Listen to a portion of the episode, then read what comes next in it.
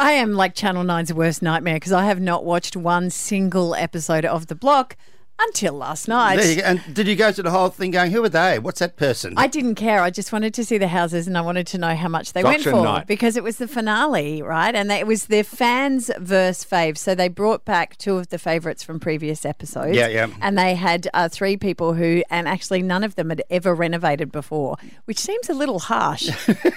anyway, the winners were one of the faves. And Oh, it was interesting because first and last were the faves, and then the fans came in two, three, in, and in the middle, okay. But astronomical amounts of money for Mitch and Mark, who walked away with $645,000 in profit. This is how it went down.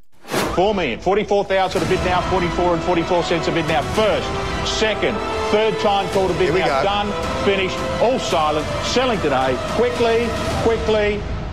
Four million, 444,000 a bid now. I get you. 44 cents. Congratulations to our purchasers here. Congratulations, Mitch and Mark. Thank you.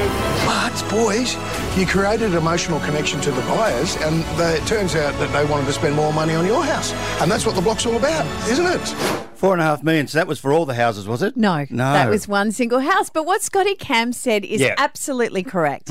Because when it comes to real estate, it doesn't matter whether you're buying this property I can see on realestate.com in East Ipswich for $239,000 Yep. or 4.1 million in Melbourne. Who are these people?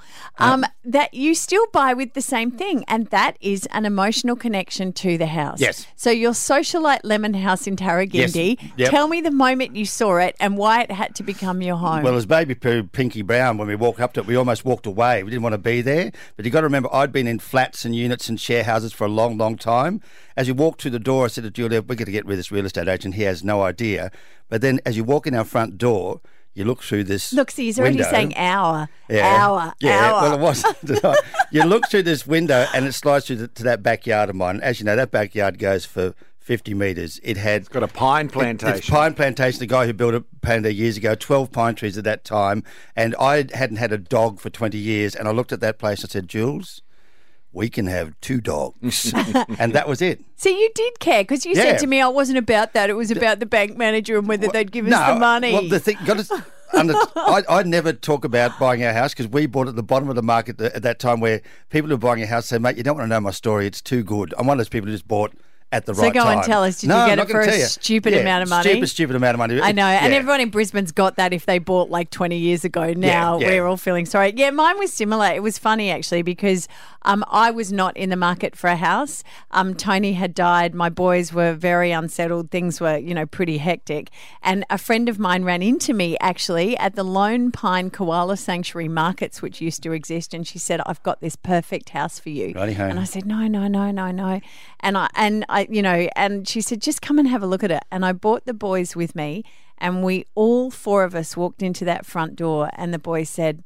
Mum, you got to buy this house. Yeah. Now, I can't actually tell you, and it's probably a good conversation that I should have with them as to why it was, but there was just something about it. It was like a tree house, and each of them had their own space. And I think that we just needed a new beginning, and Mm-hmm. that was the house that did it. And I'm very, very passionate about my house because I fought so hard for it. Yeah, that's right. And it had been flooded before, so I knew it could Okay, stand the test okay, of time. I knew you were going to bring that up. Yes, it was flooded in had some rats. 2011, but I'm just going with the emotional connection right now. That's right. And if this rain continues, hmm. then talk to me in a month. You'll be emotional then. Robin Terry involved on 97.3.